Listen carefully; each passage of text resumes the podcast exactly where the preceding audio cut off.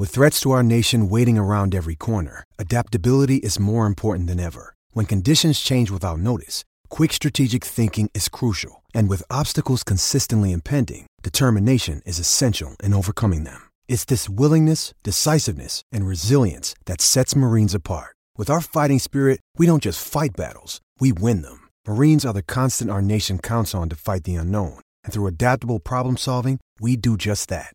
Learn more at marines dot com. This podcast is sponsored by Ramp. Are you the decision maker in your company? Consider this. For the first time in decades, there's a better option for a corporate card and spend management platform. Meet Ramp, the only corporate card and spend management system designed to help you spend less money so you can make more. Most corporate credit cards offer points as incentives, but those points amount to less than their worth in real cash value. Ramp's business cards offer you cash back, real money in your pocket. Plus, you control who spends what with each vendor. And Ramp software collects and verifies receipts automatically, which means you'll stop wasteful spending and close your books in hours instead of days. Businesses that use Ramp add up to five percent to their bottom line the first year. If you're a decision maker, adding Ramp could be one of the best decisions you've ever made. And now get two hundred fifty dollars when you join Ramp for free. Just go to ramp.com slash easy. Ramp.com slash easy. R A M P dot com slash easy. Currents issued by Sutton Bank and Celtic Bank, members of F D I C. Terms and conditions apply. Hello, I'm Scott Soshnick. And I'm Eben Novy-Williams, and this is the Sporticast.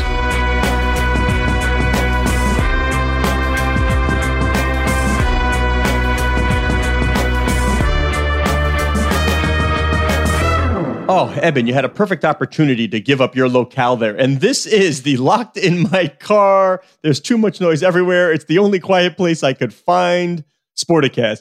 Uh, we, for people who don't know, we do in our platform, we have a way to look at each other. And you popped on the screen and I, and I see a sunroof and the window and the trees. And you're just sitting in a car. Subaru should use this in their Outback ads. Uh, not only is it four-wheel drive, it is also an audio studio. Yeah, you are absolutely impervious to fans of show uh, or or those who dislike uh, the show. Nobody can throw anything at you. You, you know, maybe it'll hit the glass, but that's about it. And, and I and I joke about a, a matter that is not funny. That is not a joking matter because we keep having now all of these incidents at stadiums and arenas where folks just think they can behave any way they want. And the latest, of course, is the Brooklyn Nets and Boston Celtics, where Kyrie Irving appeared to like stamp on the, the logo of, of the Celtics at center court. And then when he was walking, and by the way, who cares? But as he's walking off the court, somebody threw a bottle of water at him. Didn't hit him, but threw a, bot- a bottle of water at him. And what we did see in various videos is somebody somebody in a Celtics Kevin Garnett jersey being led away in handcuffs by police. Like, Eben, this is just one of a number of incidents we've had. We had popcorn on Russell Westbrook. A New York fan spat at Trey Young of the Hawks in Utah. You know, the fans were saying terrible things to Ja Morant of the Grizzlies. Is this just that there's more of it, or is it just being recorded? Is it the return of fans? Uh, what is going on? Because frankly, I, I know this is toward the player, but you and I have discussed this in the past. I've always found fan behavior absolutely uh, abhorrent because, you know, they're they're fighting and, and beating each other up in the parking lots. And it's just, I mean, now we're we're toward the athletes, though, and this is a real concern for leagues and teams. So it's a good question. I think there there's two things that I would say, my, my opinion here. One, I think a part of this is the fact that fans have not been in buildings for, for eighteen months. And I'm not going to say they've forgotten how to act, but I think, yeah, there's a there's a bit of misbehavior probably tied to the fact that, you know, there, there's a lot of fan passion right now. People are kind of trying to, to squeeze in a lot of the cheering they wish they could have done over the past year. And I think that's part of it. Two, I also think the athletes themselves are becoming more outspoken about this, right? I mean, I remember Mets-Phillies games where fans were throwing batteries.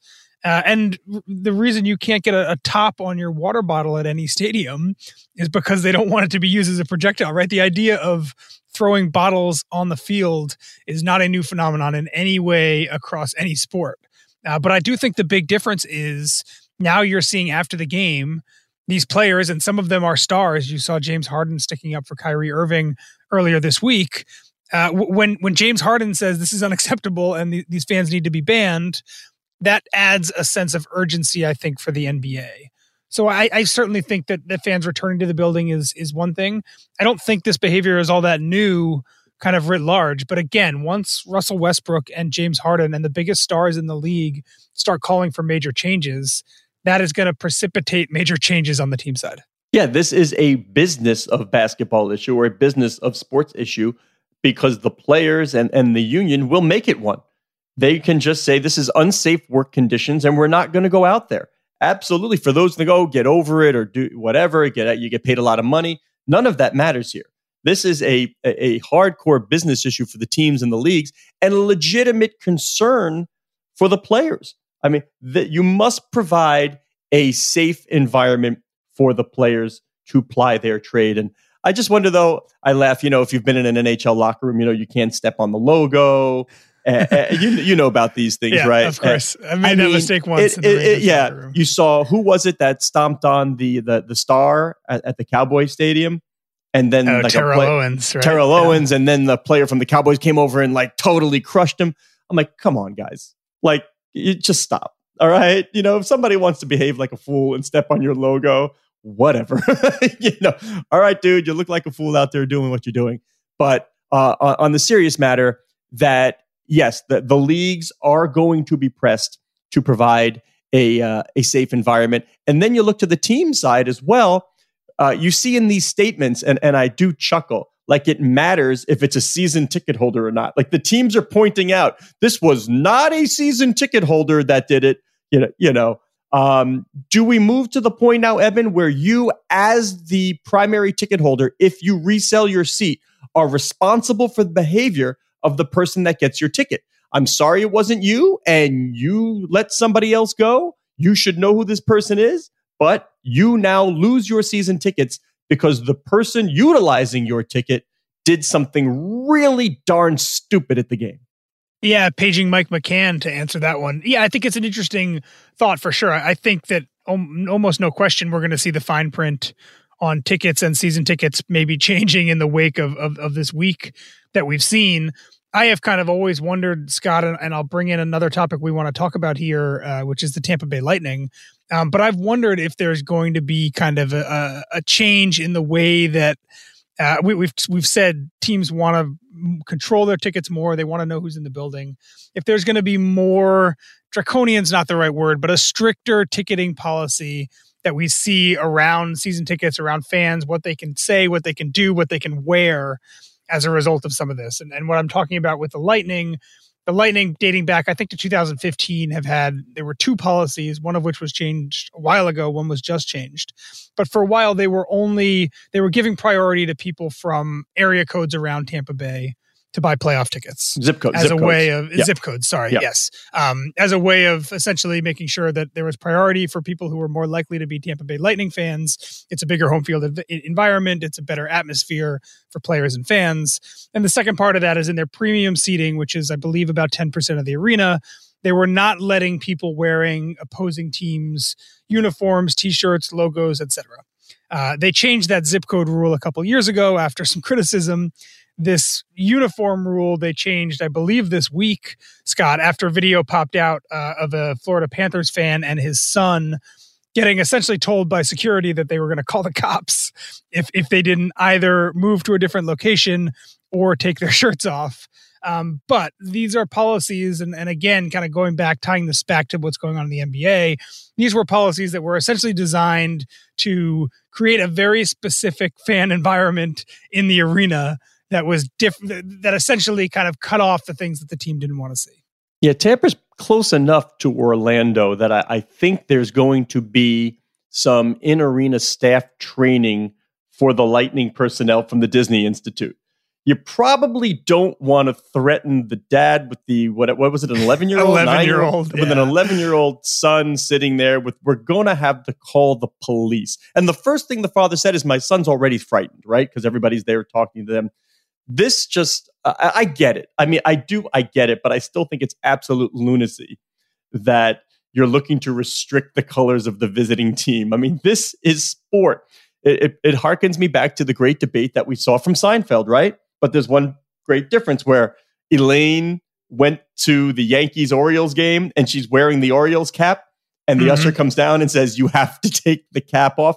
There's one difference. Somebody pointed that out on Twitter, and I don't usually respond on Twitter. I said, but as a loyal fan of the show, I felt the need to point out that those were the owner's seats. They got them from exactly. Elaine's boss yeah. got it from the owner. So if you're sitting in the owner's box as a courtesy, you know, courtesy tickets from the owner, it's probably not a great idea to be wearing the colors of the other team. Although I will tell you, if I was the owner of a sports team and I offered my tickets to somebody and they said to me, well, the person I'd like to bring happens to be a fan of the other team, and do you mind? I'd say, of course not. That's what we're here for. This is entertainment. That's okay. You know, not everybody has to be a fan of that particular team, but uh, it did get it did get changed within twenty-four hours of that that video going viral, and I think that's the change here also, Eben. It, it's the fact that we're seeing these things. Not long ago, that interaction would have occurred.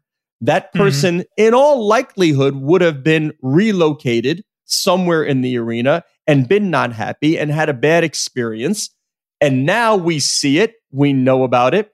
And what choice does the team have? I mean, they come off looking terrible with the way that was handled. So let me ask you, um, because I think you and I are in agreement that this is a, a, a bad rule that was changed in Tampa Bay. In fifteen years, do you think there are no Big Five teams that have a rule like that? Like the one that was just rescinded? Do you think there are some? I would not be shocked if in the future we see a lot more policies like that. That is essentially, we want you, if you're sitting near the glass, we want you in the home team colors. We want to give priority to people who live in our city to buy, you know, have the first the first grab at at, at playoff tickets when the lottery opens. Again, I know that the, the Tampa Bay has gone the other way and gotten rid of both these policies. I would not be shocked if in the future they become fairly normal uh, for sports teams, particularly in the playoffs. I go the other way, and I ask this all the time as uh, of executives, and we're going to have Scott O'Neill from Harris Blitzer Sports and Entertainment, of course, parent company of the Sixers and the Devils, on.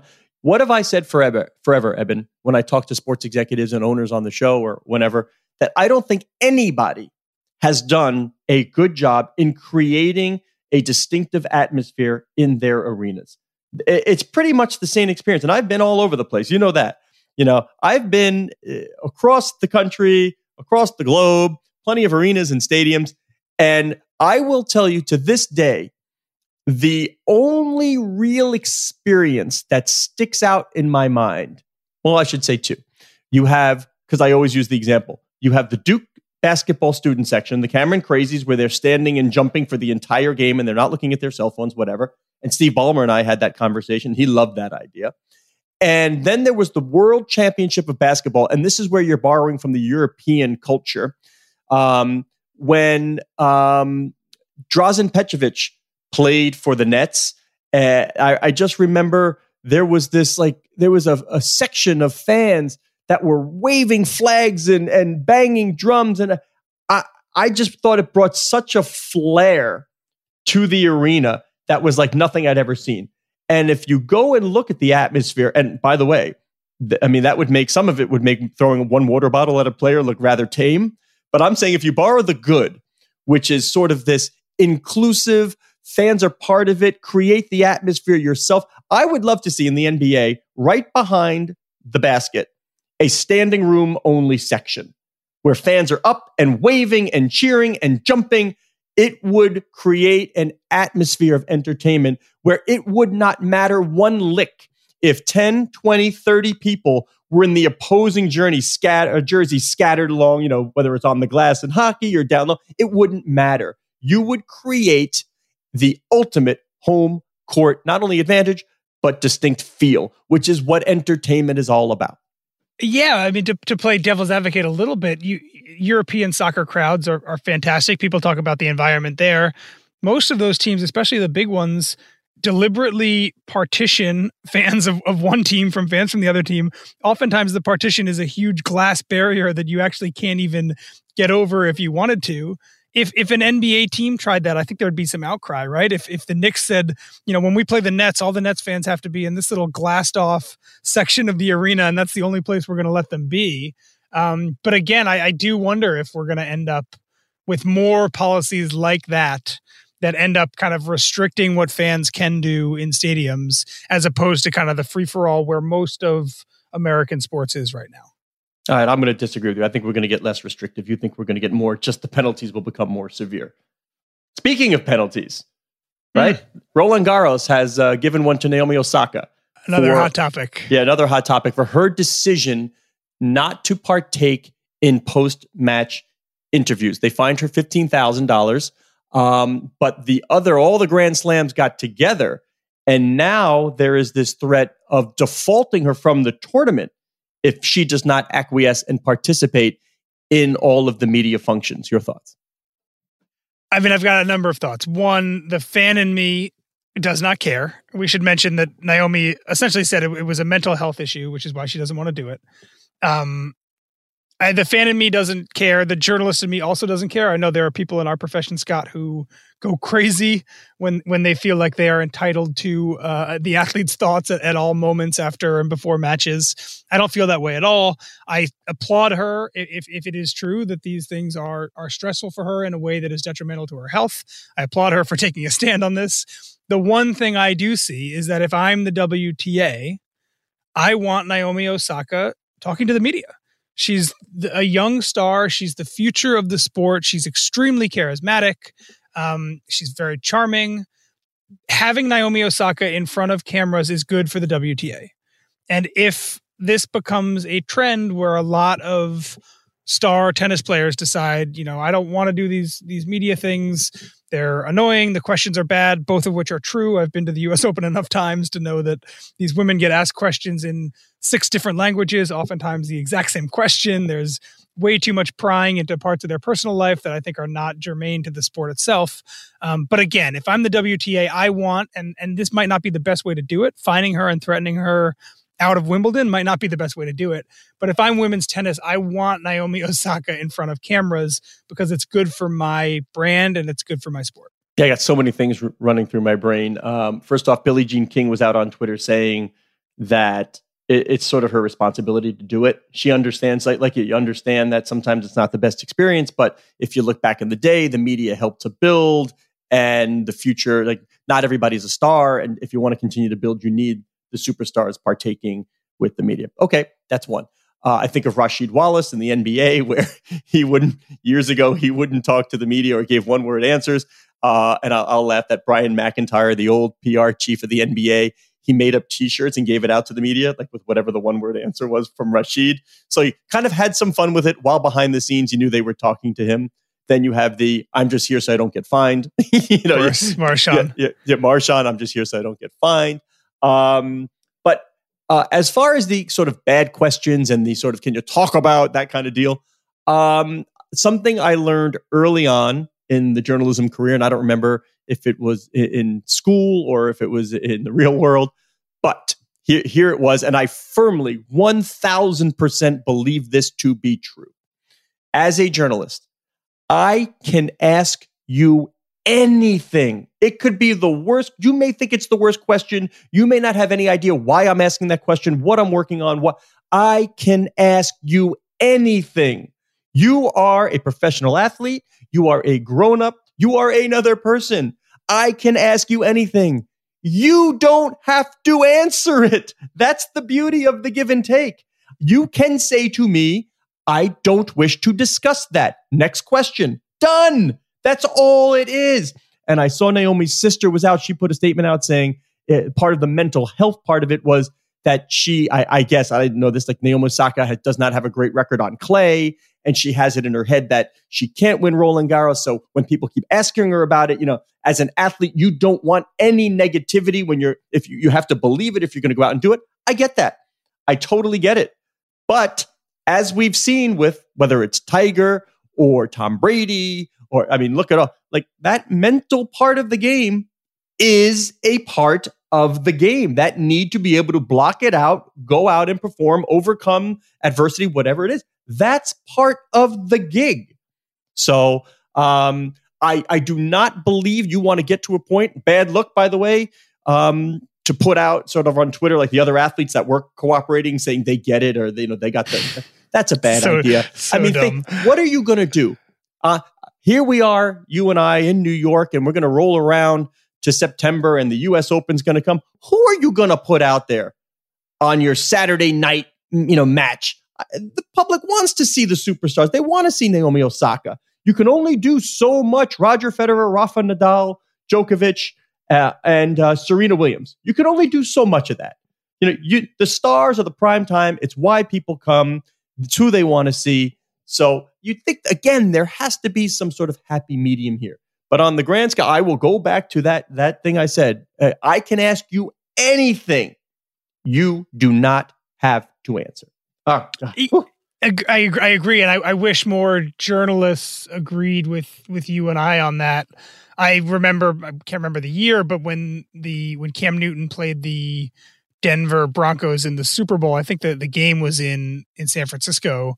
Afterwards, Cam had, you know, he essentially stormed out of his press conference. He was more or less refusing to answer questions. They just lost the Super Bowl. He was in a really bad mood. And I was standing there in the room, and journalists were livid.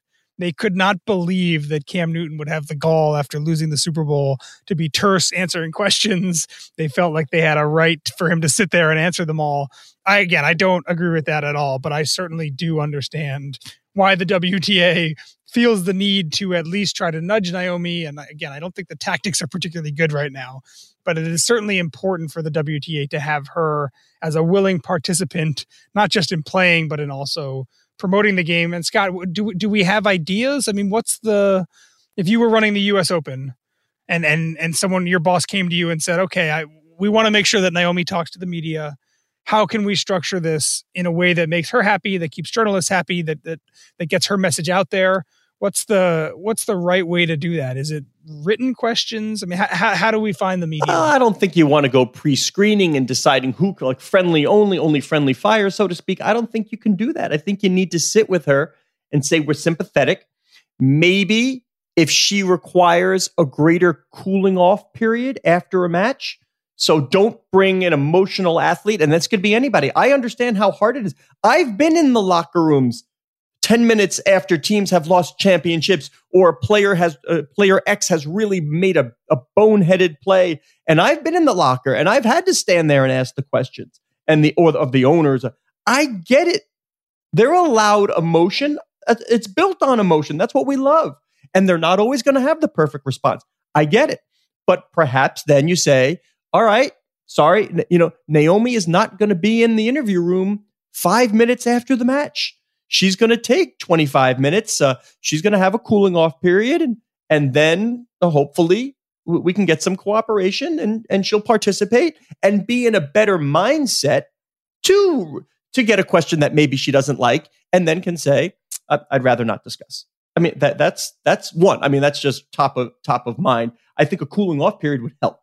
It's not easy to come uh, come into an interview session right after you've lost a huge game. That much I can tell you from being face-to-face with many athletes and executives and owners uh, after the, after the team has lost. So, and everybody's different. I get it. It's not easy. By no means do I mean to suggest that it is easy and everybody's built the same.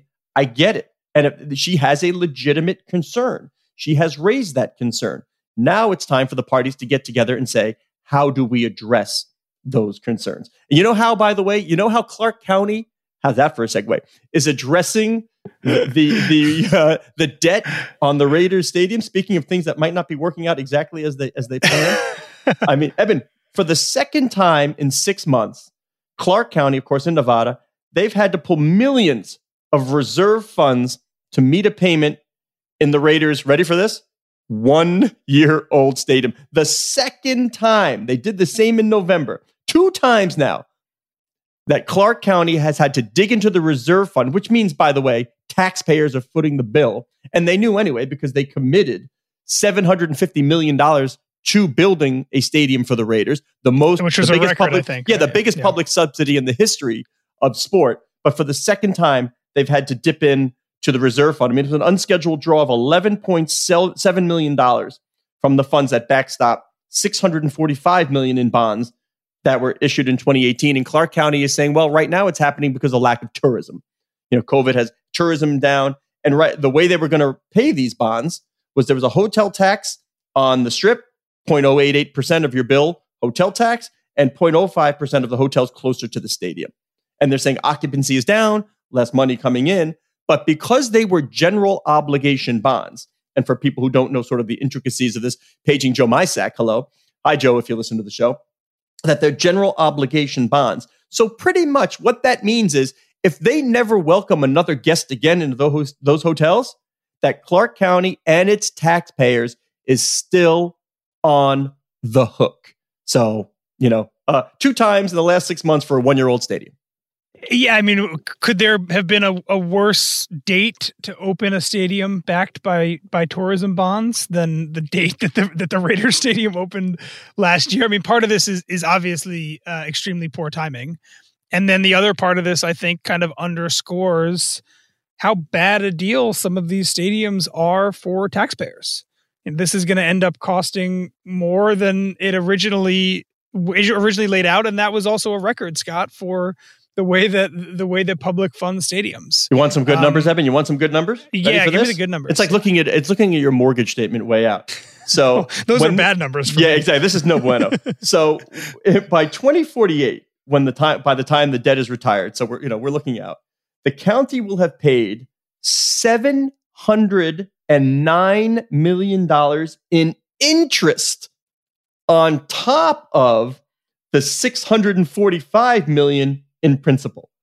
Again, seven hundred nine million dollars in interest on top of six hundred forty-five dollars in principal. And if you broke it down, sort of how the stadium was built, seven hundred fifty million dollars from Clark County, two hundred million dollars from the N F L, two hundred fifty million dollars from P S Ls, and six hundred million dollars loan, bank loan to the Raiders. And this is an important story because it seems to me there's a team in Major League Baseball right now making some noise. We don't like our stadium situation. Build us a new one or else we'll look elsewhere. And one of those towns that has been mentioned has been Las Vegas. Yeah, I, I mean, I, part of me wonders, is, is this the straw that kind of breaks the camel's back in terms of, of, of, of public money, you know, not being used for stadiums anymore? But the truth, Scott, is we've had this evidence for a long time. It's not hard to look into the past at, you know, the, the the the amount of money that a public has given for a stadium, and a lot of good work from economists that show that the, the money wasn't generated in the way that it was promised. Uh, again, it, this almost feels like the Olympic conversation we had the other day, where there is so much economic proof and evidence that hosting the Olympics may not be the economic panacea that a lot of people claim it is. But people still bid to host the Olympics. There's still a desire from international cities to do it. And the truth, at least right now, seems to be the same for stadiums. There's a lot, there's a body of evidence that publicly funded stadiums do not bring back to the community the way that they are often pitched. But the truth is that the the the, the Oakland Athletics will probably find, either in California or somewhere else, uh, a, a legislature and and and and a. Oh, I don't think they're going to find it in California. That's one mistake right there. I don't think they'll find it in California. Maybe in Portland, Oregon. Maybe right. Do, do you think they end up in a stadium that gets a, a pretty hefty, you know, nine-figure public subsidy? I think they do, um, because I think there's still people out there that that, that really want to have sports teams in their cities and and and believe, rightly or wrongly, that there's a, a, a big boost that comes with getting it. Yeah, um, you, you might be right, but I just think of of those cities you need as possible destinations, uh, I wonder if Las Vegas is still on that list for the Oakland A's because of this. Listen, they can say now, we've got a football team. We've got a hockey team. By the way, we're also getting a lacrosse team. Joe Ty is, is bringing mm-hmm. a lacrosse team to Las Vegas, a National Lacrosse League team to Las Vegas. So, you know, we've got big time sports. Do we really need baseball? Do we need to spend more money to build another team, another stadium? Because if you've ever been to Vegas in the summer, that better be a dome stadium. You're not playing outdoors in Vegas. So, uh, and I would I not be think- shocked, Scott, if Major League Soccer, uh, the franchise that was going yep. to be in Sacramento, if they continue to struggle with with the ownership and, and the money raising part of that, I would not be shocked if that thirty, thirtieth, I believe, franchise ends up in Las Vegas in, in a year or two. All right, we'll end on that proclamation from Eben Novy-Williams sitting in the Subaru. As I just said, he is Eben Novy-Williams on the Twitter at Novy underscore Williams. I am Scott Soshnick on Twitter at Soshnick. Our social media coordinator, Cora Veltman, likes us to tell you that the show is at Sporticast, which is the hub of what will soon become the Sportico Podcast Network.